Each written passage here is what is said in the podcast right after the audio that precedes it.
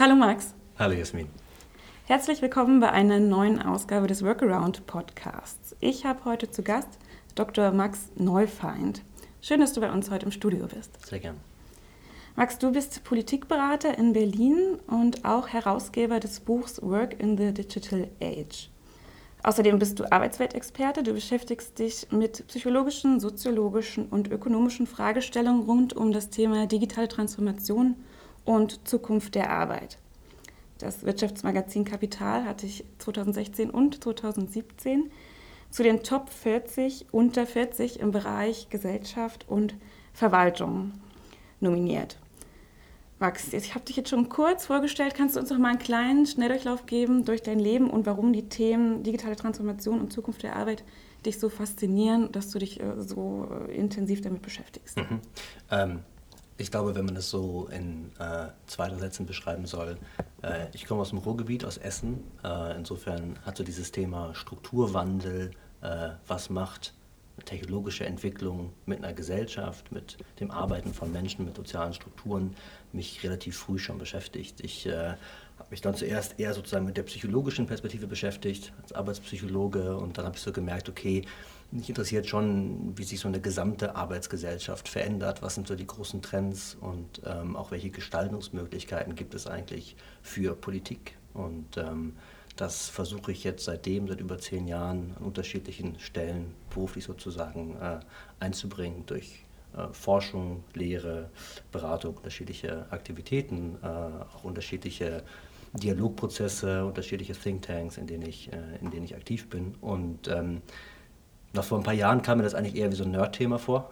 Und jetzt äh, freut es mich sozusagen, dass Deutschland über die Zukunft der Arbeit ähm, diskutiert. Ähm, auch wenn es mich manchmal so ein bisschen verwundert, dass über die letzten Monate sozusagen die generellen Aussagen äh, auf so Magazincovern und ähm, als Zeitschriftenüberschriften die gleichen sind. Insofern, man weiß ja nicht so wirklich, ob wir in der Debatte wirklich nach vorne kommen, aber wir führen die Debatte zumindest und das, das begrüße ich natürlich sehr. Thema Zukunft der Arbeit ist ja eine der größten Herausforderungen für die, Umgestaltung, für die Umgestaltung unserer Gesellschaft in den letzten, sagen wir mal, 20 oder 30 Jahren. Und die Digitalisierung spielt dabei eine sehr große Rolle und ist eigentlich äh, einer der größten Trends, die den Wandel unserer Arbeitswelt vorantreiben. Jetzt würde mich mal interessieren, was ist denn deine eigene persönliche Definition von Digitalisierung? Mhm. Ähm Jeremy Cliff, der äh, Berlin-Korrespondent des Economist, hat vor ein paar Wochen in so einer Runde gesagt, ihm ist eigentlich noch nie ein Begriff untergekommen, der so oft verwendet wird, obwohl da so wenig passiert. Also ein bisschen muss man schon sagen, Digitalisierung ist ein unglaubliches Buzzword. Und ähm, das ist im angelsächsischen Raum ein bisschen einfacher, glaube ich, wenn man so unterscheidet zwischen Digitization und Digitalization. Also sozusagen sich anzugucken, was ist erstmal der technologische Prozess, analoge Inhalte in Digitales zu überführen. Das ist relativ trivial zu, äh, zu beschreiben. Und auf der anderen Seite Digitalisierung als einen gesellschaftlichen Transformationsprozess. Und das ist natürlich etwas viel, viel ähm, komplexeres. Und wenn wir letzteres meinen, ähm, dann meinen wir damit, dass wir eine Reihe von technologischen Durchbrüchen haben, vor allem aber sozusagen eine, Kon eine, eine Konvergenz von technologischen Entwicklungen. Ne? Also ein paar Dinge ähm, passieren sozusagen gleichzeitig und parallel und irgendwann führen sie so zusammen, dass sie zu einem qualitativen Sprung führen in der Art und Weise, wie wir leben und arbeiten. Und letztendlich muss man sagen, seit wir das iPhone haben und äh, mehrere Millionen Menschen mit einem Gerät rumlaufen, das äh, Sensoren hat, das Vernetzung hat, äh, dadurch massive Datenmengen, gleichzeitig sozusagen Rechenkapazität, die es uns erlaubt, Strukturen, Muster in diesen Datenmengen zu erkennen, so etwas wie maschinelles Lernen, was wir jetzt auch künstliche Intelligenz nennen, das sind schon technologische Durchbrüche, glaube ich, die ähm, die Art und Weise, wie wir wirtschaften und arbeiten werden, fundamental verändern. Sowohl in Bezug auf, was sind Produkte, was sind Geschäftsmodelle, aber auch, was sind Arbeitsbeziehungen, was ist die Rolle des Menschen im Arbeitsprozess. All das verändert sich, glaube ich. Wenn man sich das anguckt und das Ganze mit Digitalisierung überschreibt, ähm, dann ist es, glaube ich, sinnvoll, einen Digitalisierungsdiskurs zu, zu führen.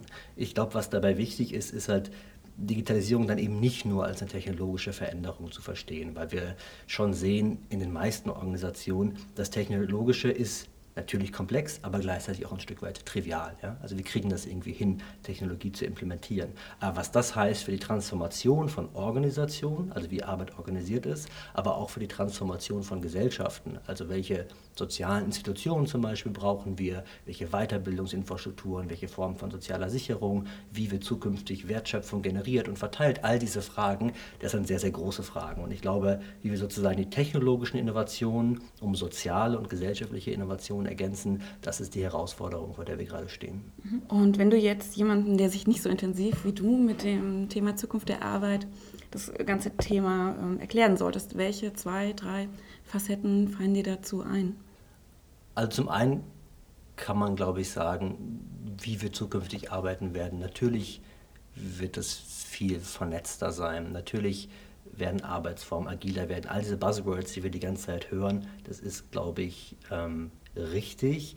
Ähm, so ein bisschen komplexere Begriffe wären, glaube ich, eher so etwas wie granular. Also zu verstehen, dass wir zukünftig ein viel tieferes Verständnis haben werden für all das, was auf der Welt passiert. Ja? Also muss im klar sein, sozusagen in der menschlichen Geschichte haben wir fast immer zu wenig Wissen gehabt. Wir, wiss, wir wussten zu wenig um die Welt. Ja? Also sozusagen, wenn man auf alte historische Karten guckt, gibt es ja diesen schönen Spruch, ähm, Hungs und Leones. Ja? Also hier, hier, hier, hier sind Löwen. Sozusagen hier wissen wir nicht, ganz viel weißer Raum, hier wissen nicht, was, was, was hier sozusagen sich äh, befindet. Ähm, das ist anders. Wir haben granulares Wissen, wir wissen viel, viel mehr über die Welt. Das ist, glaube ich, eine zentrale äh, Veränderung. Und eine zweite vielleicht, das Originäre im Sinne von, wofür wir den Menschen zukünftig brauchen im Arbeitsprozess, ist eigentlich ein originärer Beitrag. Also alles, was ein Stück weit standardisierbar ist, kodifizierbar, ähm, repetitiv sozusagen an maschinelle Leistung ähm, zu übergeben ist, ähm, wird tendenziell auch von Maschinen übernommen werden. Und was bleibt, ist der originäre Beitrag des Menschen. Das kann sein Kreativität, Empathie, Urteilskraft, all diese Dinge. Ähm, das wird, glaube ich, sehr stark beschreiben, was die Rolle des Menschen ähm, zukünftig sein wird. Und vielleicht ein dritter Begriff ist der des Subjektiven. Ich glaube, es wird viel stärker darum gehen, ähm, die eigene Subjektivität in den Arbeitsprozess einzubringen. Und ähm, der Mensch wird dann stark sein, wenn er etwas tut, was mit ihm persönlich etwas zu tun hat. Ja? Leistung wird viel stärker subjektiviert sozusagen.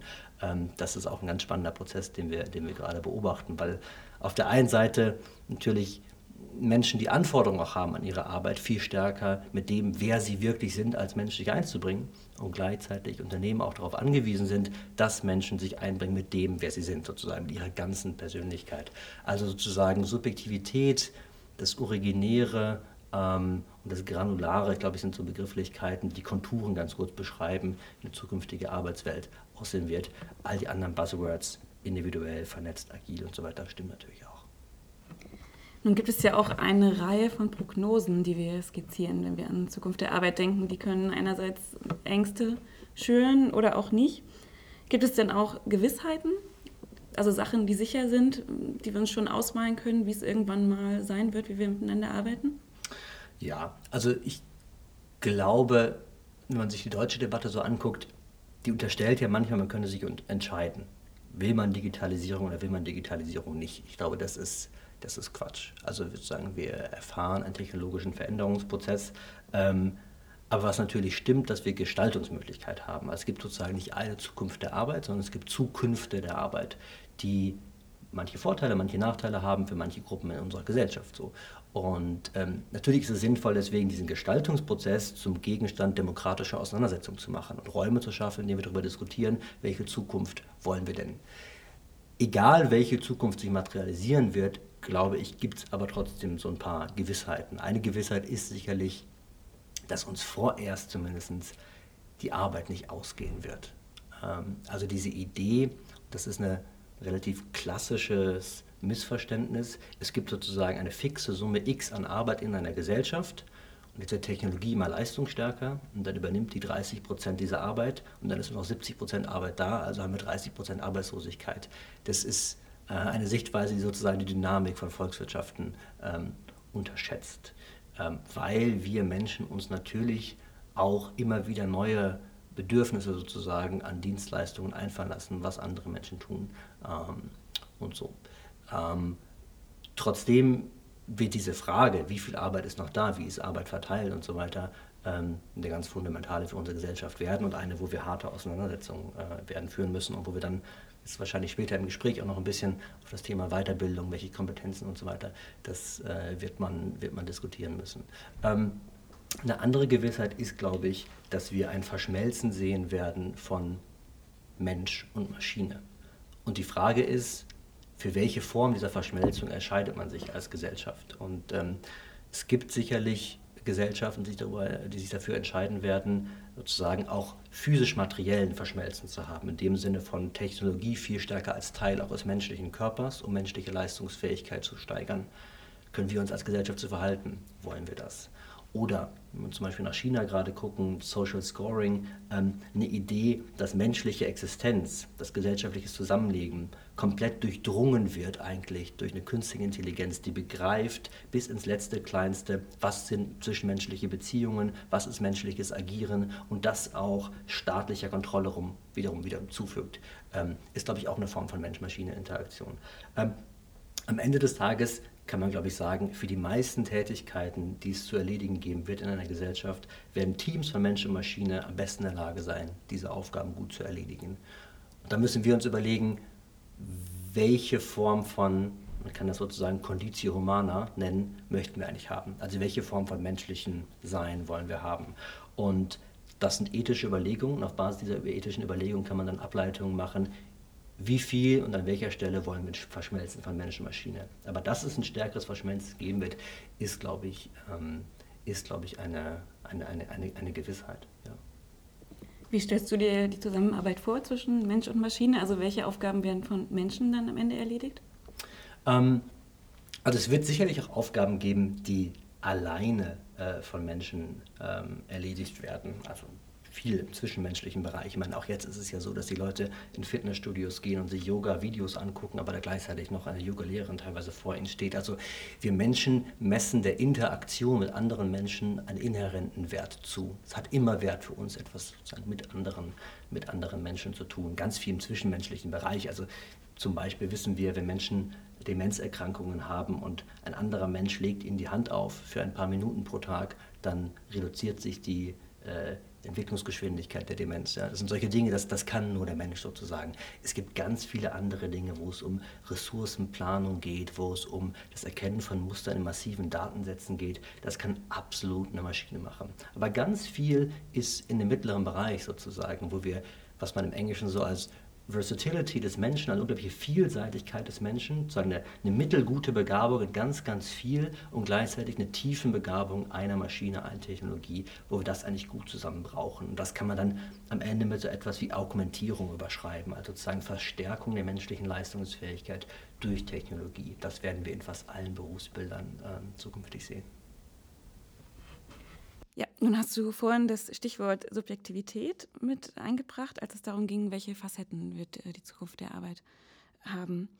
Was verstehst du da genau darunter? Kannst du da noch mal ein bisschen genauer drauf eingehen? Mhm. Also ich glaube, es gibt einfach ein Stück weit ein, ein, ein, ein Wechselverhältnis, ähm, dass die Menschen die Erwartungshaltung haben an ihre Arbeit, also natürlich nicht alle Menschen und nicht immer, aber viele Menschen und immer öfter, ähm, dass sie sozusagen mit dem, wer sie sind, als ganzer Mensch, als ganze Person, mit ihrer Persönlichkeit sich einbringen in die Arbeit. Ja? Also sozusagen sich nicht damit zufrieden geben, einen Teilaspekt der Arbeit zu verrichten, ähm, auf einen Teilaspekt ihrer Persönlichkeit sozusagen beschränkt zu sein und sich ganz einbringen zu wollen. Also Selbstverwirklichung in der Arbeit.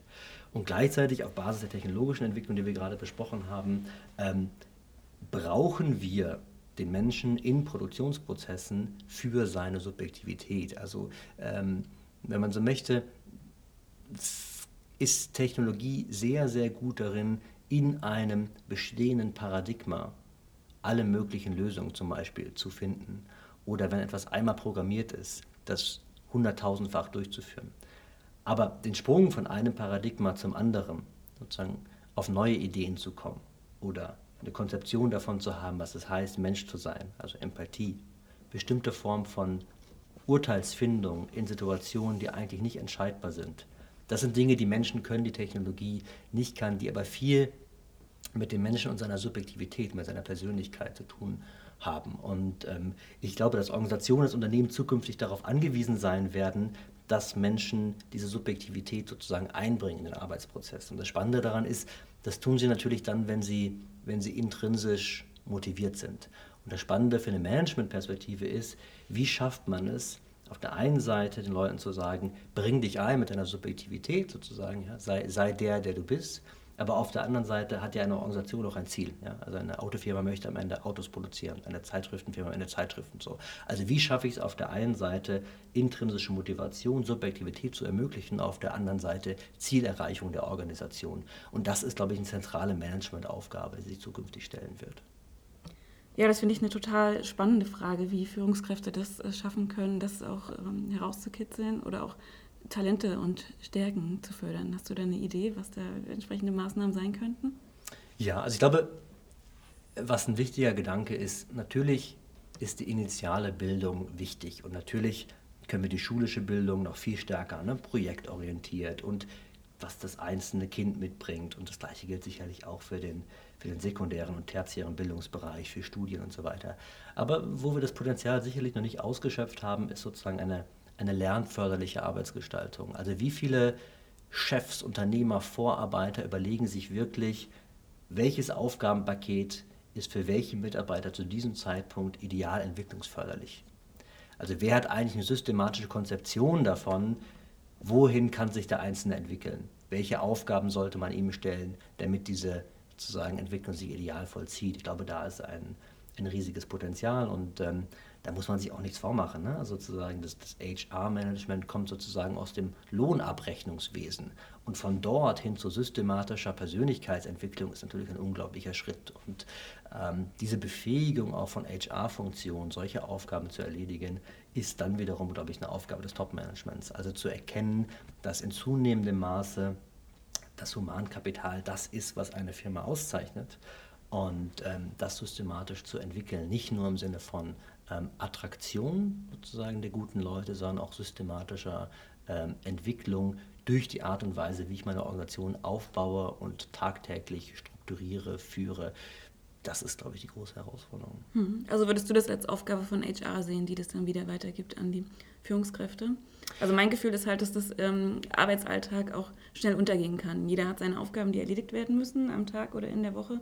Da steht jetzt niemand hinter, hinter einem und sagt, wow, da bist du ja richtig gut drin. Da muss ich mir jetzt mal überlegen, welche Weiterbildungsmaßnahme da passen könnte. Genau, also ich glaube, das, ich, da will ich nicht missverstanden werden. Mein Plädoyer ist irgendwie jetzt nicht für Feel-Good-Manager und Leuten, die irgendwie die jeden Tag auf die Schulter klopfen und sagen, irgendwie, das hast du aber super gemacht. Nee, aber ich glaube, es ist schon eine Rolle des Top-Managements zu verstehen, wie zentral dieses Asset sozusagen ist für den Erfolg der Organisation und dann eine Befähigung der Linienhierarchie herbeizuführen, dass die wirklich in der Lage sind, das tagtäglich zu, zu, zu, zu leben und umzusetzen. Das ist natürlich, natürlich nicht trivial und alle werden sagen, naja, ich kriege doch so kaum den Kopf über, über, dem Wasser, über das Wasser des Tagesgeschäftes. Ja klar, das mhm. ist in jeder, in jeder Organisation so. Ja, genau. Was würdest du sagen, vor welchen Herausforderungen stehen Führungskräfte außerdem noch ähm, zu der Digitalisierung? Also wenn wir mal so da starten, dass viele Organisationen in Deutschland ihre Führungsstrukturen von der preußischen Armee geerbt haben, dann ist die sicherlich nicht mehr ähm, zukunftsfähig. Also ich glaube, diese, diese grundsätzliche Idee, dass wir eine Pyramide haben und die Person oben hat alles Wissen und alle Entscheidungsmacht, das wird nur noch in ganz wenigen Sektoren der richtige, der richtige Weg sein. Und dann hast du irgendwie so Zwischenformen, die sich dann eher Matrix-Organisationen nennen und scheinbare Zukunftsformen, wie wir organisieren uns in holokratischen Kreisen und so weiter und so fort. Ähm, ich glaube aber, die, die, die, Struktur von Führung wird sich in den meisten Branchen verändern. Einfach weil zum einen hm, sozusagen die Umwelt, in der Organisationen sich bewegen, ein Stück weit dynamischer, schneller in ihren Entwicklungen, auch unberechenbarer in ihren Entwicklungen geworden ist, sodass Organisationen schneller reagieren müssen. Und das geht nur über ein Stück weit Verlagerung von Entscheidungsmacht ähm, und auch Bündelung von Wissen auf sozusagen niedrigeren ähm, niedrigeren Ebenen. Dann das Thema, was wir gerade besprochen haben, sozusagen systematische Entwicklung des, des Humankapitals, ähm, was da ist. Aber auch so etwas wie, ähm, was ist eigentlich Sinn und Zweck, was ist die, die Mission einer Organisation. Ja? Also das sehen wir ja sehr stark, dass ähm, gerade jüngere Menschen sehr schnell die Frage stellen, was ist eigentlich Sinn und Zweck dieser Organisation? Und ähm, die alte Story von, naja, du kannst hier hart arbeiten und Geld verdienen und dann kannst du dir irgendwann eine Doppelhaushälfte leisten und ähm, zwei Autos und dreimal im Jahr im Urlaub fahren. Natürlich ist das immer noch sehr, sehr, sehr relevant, aber trotzdem stellen junge Menschen verstärkt die Frage, was ist die Mission einer Organisation? Und ähm, ich will damit nicht sagen, dass sich alle am Ende für Organisationen entscheiden, die eine klare Vision haben, aber wir wissen, dass gute Leute Organisationen verlassen, wenn sie eine immer stärkere Divergenz verspüren zwischen ihren eigenen Werten und den Werten der Organisation. Sozusagen Wertekongruenz ist ein zentraler Faktor für langfristigen Verbleib hochtalentierter Menschen in Organisationen. Und diese Wertekongruenz, die kann man natürlich über ein Mission Statement einer Gesamtorganisation äh, formulieren und sich sozusagen an die Wand hängen, aber das muss von Managern, Führungskräften tagtäglich sozusagen erklärt und vorgelebt werden und auch ein Stück weit, wenn da Ambiguitäten entstehen, wenn da Divergenzen entstehen zwischen ne, sozusagen Werten, ethischen Vorstellungen, die Mitarbeiter haben und sozusagen, was die Organisation gerade tut, das ist etwas, mit dem, mit dem Führungskräfte äh, umgehen müssen, klar. Und sowas ist ja eigentlich nichts, was man schon nach einem Vorstellungsgespräch irgendwie abgleichen kann, ob die Werte übereinander oder zueinander passen. Genau, also ich glaube deswegen sozusagen der größte Fehler, den man machen kann, und da sieht man ja sehr viel, wenn man jetzt irgendwie auf so HR oder Personaler messen ist, da gibt es dann so dieses ganze Thema sozusagen so HR-Branding, ja, und die, die, die Idee ist, alle zwei Jahre gibt es ein neues, neues Buzzword, ob das Selbstverwirklichung ist oder Agilität und so weiter, und dann schreiben alle Organisationen sich das auf die Fahnen und alle haben letztendlich die gleichen generischen ähm, HR-Attraction äh, sozusagen, ja, und dann sehen wir da den, äh, den Wirtschaftsprüfer auf seiner ähm, Enduro mit verwuscheltem Haar. Ähm, also ich glaube, dass es sozusagen ein Fit geben muss zwischen dem, wofür die Organisation steht und was sie vorgibt, wofür sie steht. Ja klar, und da gibt es teilweise nicht so großen Fit. Also ich glaube sozusagen meine, mein Rat wäre da immer, sich so, so ehrlich zu machen wie, wie, wie möglich, weil die Leute, die man sonst zu sich in die Organisation holt, werden das natürlich merken, dass es diese Divergenz gibt zwischen ne, sozusagen den artikulierten und den gelebten Werten.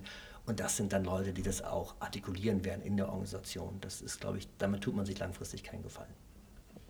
Ich würde gerne nochmal auf Skillset zu sprechen kommen. Was nach deiner Einschätzung, welche Kompetenzen und Fähigkeiten brauchen denn Mitarbeiter mhm. heutzutage, wenn es gerade darum geht, dass kognitive Fähigkeiten zum Beispiel ähm, gar nicht mehr so gebraucht werden, weil die von Maschinen und Robotern übernommen werden, kann ich mir vorstellen, dass sowas wie Kreativität oder Empathie dann viel wichtiger wird. Würdest du, mir, ähm, würdest du das auch so sehen oder was sind noch andere Fähigkeiten, die mhm. damit ähm, reinspielen? Also, einmal würde ich sagen, kognitive Fähigkeiten haben immer noch eine zentrale Bedeutung. Und was wir vor allem sehen, ist, ähm, dass fundamentale kognitive Fähigkeiten, also Lesen, Rechnen, Schreiben, Schlussfolgern und so weiter, dass die von ganz großer Bedeutung sind, um dann solche Dinge zu entwickeln, über die wir gerade gesprochen haben. Ne? Also sozusagen Kreativität oder ähm, auch ne, so Problemlösen in technologiereichen Umgebungen, all diese, all diese Dinge, einfach was wir als Digitalskills ähm, äh, was wir als Digitalskills so bezeichnen. Also ich glaube, da darf man sich nichts vormachen. Also wir müssen den, den Job müssen wir schon gut hinkriegen, allen Menschen unserer Gesellschaft die fundamentalen Skills mitzugeben, damit sie dann andere Fähigkeiten sozusagen ähm, entwickeln können. Ich würde die Frage aber so beantworten, was sind denn die Berufsbilder, die es zukünftig geben wird? Und ich glaube, im Großen und Ganzen gibt es da drei Kategorien. Das eine ist sozusagen die Welt von morgen zu bauen. Ja, das waren früher Brückeningenieure, ähm, dann waren es irgendwie Automobilingenieure, heute sind es wahrscheinlich Software. Äh, Engineers. So. Also wir bauen die Welt von morgen. So. Dann gibt es die, die uns dabei helfen, darüber zu reflektieren, welche Welt wir uns denn da gebaut haben. Ja, also ich glaube, dass die Geisteswissenschaften weiterhin eine fundamentale Bedeutung haben. Wir müssen uns erschließen, was ist das für eine Welt, so ganz ganze Sense-Making sozusagen als Gesamtgesellschaft. Und zum Dritten äh, wird es darum gehen, den Menschen dabei zu helfen, sich in dieser Welt, die wir gebaut haben, sich zu bewähren. Ja, ob das sozusagen Lehrer sind, ob das Coaches sind, wer auch immer. Aber sozusagen dieses, wir bauen uns die Welt, wir müssen sie verstehen, wir müssen den Menschen helfen, sich in dieser Welt sozusagen souverän bewegen zu können. Das sind die großen Überkategorien für zukünftige Jobs. Was das dann genau heißen wird an, an Berufsbildern, würde ich mir nicht anmaßen, ähm, vorherzusagen. Aber wenn man das so als Oberkategorien hat, ich glaube, da wird einem schon ein bisschen klar, wie das Skillset aussehen wird. Also natürlich geht es auch um Hard Skills. Also natürlich müssen die Leute Mathematik können. Natürlich sollten sie irgendwie ein bisschen Ahnung davon haben, was Programmieren ist, was Datenräume sind und so weiter. Aber gleichzeitig geht es auch um die Fähigkeit zur, zur Reflexion. Geht es sozusagen um das darüber nachdenken, wie verändert sich die, die Conditio Humana. Ja? Und es geht darum, sozusagen im engen Austausch mit anderen Menschen dafür zu sorgen, dass jeder ein Leben leben kann in dieser Welt, die wir uns da geschaffen haben, zu dem er irgendwie Ja sagen kann. Das ist, glaube ich, das ist der Job. Befähigung würde ich da aber auch noch mit reinnehmen. Ich weiß nicht, ob das jetzt zu dem Lernen-Bereich ja, ja, ähm, mit reinspielt. Wie kann man denn Mitarbeiter befähigen, die sich jetzt gerade aktuell in der ähm, mittleren Phase ihres Berufslebens oder in der Endphase befinden? Mhm. Das also ist sicherlich sicherlich eine große, eine große Herausforderung und ähm, als jemand, der irgendwie aus dem Ruhrgebiet kommt, sagen, ein, einfach zu sagen, naja, die Menschen bringen nicht mehr das Skillset mit, das wir brauchen für eine Welt, die sich technologisch gewandelt hat und unsere Antwort darauf ist Frühverrentung, das kann es, glaube ich, nicht sein. Ähm, aber wir sehen, dass sozusagen, dass sich Bilden nicht mehr nur in der Anfangsphase äh, eines Berufslebens relevant ist, sondern gerade in der zweiten Hälfte des Berufslebens von zentraler Bedeutung ist. Und wir reden dann immer so gerne von lebenslangen Lernen. Ähm, erstens passiert da so mittel viel oder ist bisher erst so mittel viel passiert. Ich glaube, da können wir noch deutlich einen Schritt nach vorne machen. Und die Menschen finden das nicht so sonderlich attraktiv, lebenslanges Lernen. Äh, was schon auch etwas damit zu tun hat, ähm, dass, ne, jetzt denken wir so 60er, 70er Jahre, da war ja die Story, naja, du arbeitest irgendwie als ähm, Lehrling und dann bist du Geselle und dann kannst du irgendwie eine Meisterausbildung machen und dann verdienst du substanziell, mehr Geld, hast mehr Führungsverantwortung. Das war irgendwie sehr, sehr attraktiv sozusagen, attraktives Narrativ. Während wir heute so sagen, naja, du bist jetzt Ende 40 und wenn du nicht zurückfallen willst, wenn du den Status halten willst, dann musst du dich ständig weiterbilden. Das ist, glaube ich, sozusagen, es ist bisschen schwerer, ähm, eine gute Geschichte daraus zu bauen. Ich glaube, darum geht es schon ein Stück weit. Und zwar nicht nur eine Geschichte als irgendwie Framing, als Narrativ, als Story, als Verkaufe, ähm, sondern schon den Menschen deutlich zu machen, was eigentlich die Souveränitätspotenziale sind, was die Emanzipationspotenziale sind, die es deutlich gibt im, im digitalen Wandel. Und ich glaube, das machen wir insgesamt nicht klar genug. Also wenn wir sehen, die Menschen in Deutschland auf Digitalisierung schauen, mit Skepsis, mit Verunsicherung, sehr stark. Und ähm, ich glaube, damit muss man umgehen und das kann man am besten, indem man Dinge konkret macht. Ich glaube, sozusagen der große Fehler, den wir gerade machen, ist jetzt seit zwei, drei Jahren sehr auf einem Meta-Level eine Diskussion zu führen über die Zukunft der Arbeit. Ne? Sind wir die Roboter, nehmen jetzt die Arbeitsplätze weg und jetzt kommt die künstliche Intelligenz. Also wie viele Scharlatane es gerade gibt, die künstliche Intelligenzexperten sind, ohne den künstlichen oder den Intelligenzteil zu verstehen, das macht den Leuten tendenziell Angst. So, ich glaube deswegen konkret machen, was heißt in konkreten Branchen, in konkreten Berufsbildern, was heißen diese Technologien, wie verändern sie Berufsbilder und wie können auch Berufsbilder zukünftig aussehen? Und was ist daran attraktiv für jemanden, der Ende 40 ist und zum Beispiel in der Versicherung arbeitet? Also sozusagen das, das Aspirationale daran, das müssen wir, glaube ich, stärker herausarbeiten. Also zeigen, da ist am Horizont eine Beruflichkeit, die für dich Vorteile hat, die für dich attraktiver ist. Und das sind mögliche Schritte dahin. Und dann das wäre jetzt die Diskussion. Können wir uns darüber streiten, was sind die richtigen Institutionen, was sind die richtigen Mittel, damit Menschen wissen, wie sie diesen Weg dahin schaffen können und wer finanziert die Weiterbildung und so weiter und so fort. Ich glaube, da haben dann wahrscheinlich unterschiedliche hm. Menschen unterschiedliche Meinungen. So. Ja. ja. momentan scheiden es ja dann eher so, ich muss lebenslang lernen, um überhaupt meinen Job erhalten zu können, mhm. um nicht am Ende ersetzt zu werden. Aber ähm, damals war vielleicht so der Glaube, okay, ich lerne, damit ich mein Studium bekomme dann war auch die Motivation da, aber jetzt ist es eher so, okay, ich muss es machen, weil ich sonst irgendwie auf der Strecke bleibe. Mhm. Mhm. Ja, gut, Max, ähm, ich hätte jetzt am Ende noch zwei persönliche Fragen an mhm. dich. Wie ähm, lernst du denn, also wie entwickelst du dich persönlich weiter? Gibt es vielleicht etwas, was du noch nicht kannst? Also äh, eventuell ein paar Sachen, die du gerade aber noch lernst. Mhm. Ähm, du, ich glaube, es gibt natürlich immer so Dinge wie ähm, Klavier spielen und Sprachen und so weiter. Wo man sich sagt, das würde ich gerne lernen und man kriegt es aus zeitlichen Gründen nicht hin. Ähm, aber ganz, ganz ernsthaft, ich glaube, ähm, wie bei mir Lernen sehr stark passiert, ist, glaube ich, analog. Ähm, also ich probiere auf der einen Seite natürlich in der digitalen Welt so beweglich und präsent zu sein, wie mir das möglich ist. Und ich glaube, das muss man auch tun. Also man darf sozusagen auch nicht zu fein sein, auch für die, für die Untiefen und die Skurrilitäten der digitalen Welt.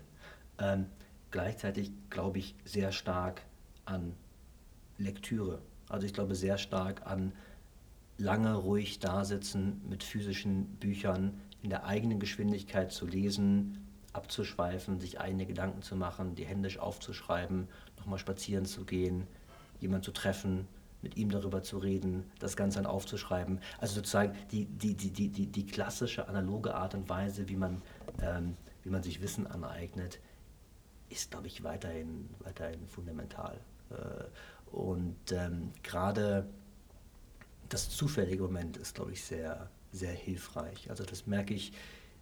Ich glaube, man sollte für sich selber versuchen, die Zahl der Situationen zu maximieren, indem man auf Dinge trifft, auf die man nicht erwartet hat zu treffen. Das ist, glaube ich, sehr, sehr, sehr, sehr hilfreich und auch ähm, immer sozusagen ein bisschen quer zu lesen und zu springen zwischen den Disziplinen. Ähm, ich glaube, das ist unglaublich, unglaublich befruchtend. Ähm, sieht man auch ehrlich gesagt in der ganzen Kreativitätsforschung, wenn man sich so anguckt, warum Nobelpreisträger dann doch auf die entscheidende, nochmal tiefere Erkenntnis gekommen sind. Nicht, weil sie nur alle Bücher gelesen haben zu dem Thema, sondern weil sie im Zweifel auch mal in der Mensa der Universität saßen und einem Studenten dabei zugeguckt haben, wie er irgendwie einen Teller auf seinem Finger balanciert hat. Und sozusagen, also oft, oft fällt, fällt so sozusagen der Groschen der Erkenntnis. Und mhm man darf sich selber nicht den Weg verbauen, solche Situationen zu erleben. Die tragen massiv zur, zur Erkenntnis, glaube ich, bei.